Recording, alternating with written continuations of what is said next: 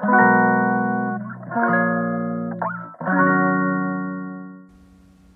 のラジオは当たり前の毎日をもっと楽しくをテーマに配信していくラジオです。こんにちはカナリアかなこです。11月の最初の土日は干し柿を作る。これが私の実家の秋の行事です。私の実家は自宅の目の前なのでひいおじいちゃんが大事に大事に育てていた八夜柿の木には毎日会っています。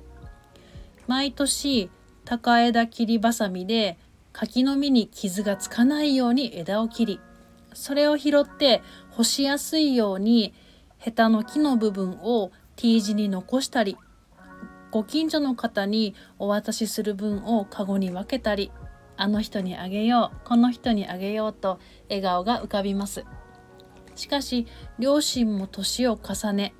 干し柿作りをするのをやめようというお話になり去年柿の木の枝を切ることになりました。とはいえ今年も実が1つか2つはなるかなと私は期待していましたが実は1つもならないことにびっくりしました。枝を切るということは葉っぱも全部なくなるから木にとっては命の危機ですよね。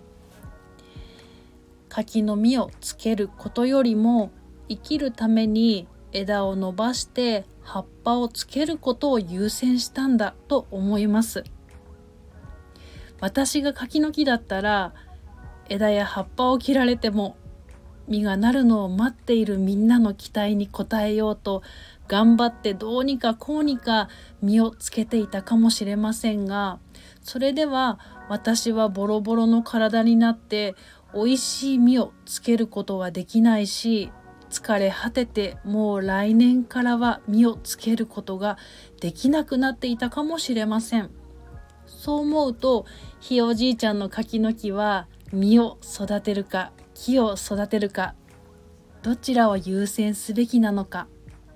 長く生きるためにそして美味しい実をつけるために今はどっちに力を注ぐ方が良いのかちゃんと判断したんだなすごいなと勝手に柿の木の気持ちになってうんうんうなずきながら踏まれても切られても花を咲かせること。実をつけることを忘れない。植物魂に感動した11月スタート初日でした。ここからはコメントへのお返しをいたします。54回目の配信にコメントをくださったリンダさん。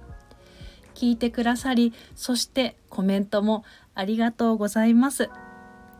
それでは午後も心穏やかにポジティブでありますように。また次のお話で。